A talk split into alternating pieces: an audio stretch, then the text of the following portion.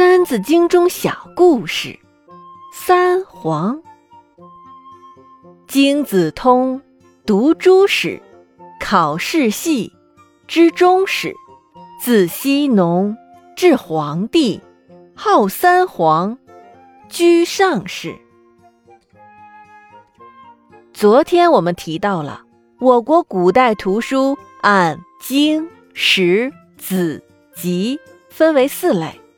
经书和子书读熟了以后，再读史书。读史书时，必须要考究各朝各代的世系，明白他们盛衰的原因，才能从历史中吸取教训。后面我们就要开始讲讲《三字经》中关于历史的故事了。那么今天我们就讲讲远古时期的三皇的故事。三皇。就是我们经常说的伏羲氏、神农氏和黄帝。伏羲氏相传为古代东夷的著名首领，人头蛇身龙尾，领导的部落以蛇龙为图腾。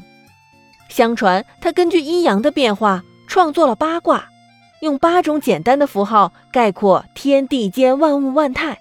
并且模仿蜘蛛结网，发明了渔网，而且他还创造了乐器瑟。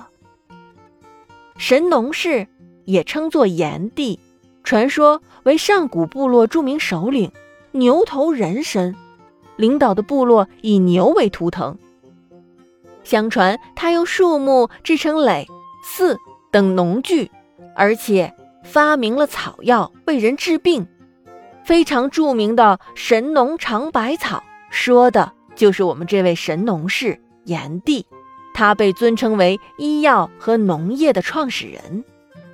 最后就是我们的皇帝了，之前的故事也多提到他，传说他姓姬，又有传说他姓公孙，号轩辕氏，是四千多年以前黄河流域著名的部落领袖。黄帝时期有很多发明，养蚕抽丝、舟车文字、音律算术、历法棺椁、器皿等等等等，得到后人的赞誉。相传伏羲氏生时，后人祭祀他于东方，被称为东方天帝，道教也称他为东方天帝。相传炎帝神农氏是为了寻药医病。而误食了一种叫白脚虫的小虫子而中毒身亡的，也相传黄帝活到了一百岁以后驾龙升天。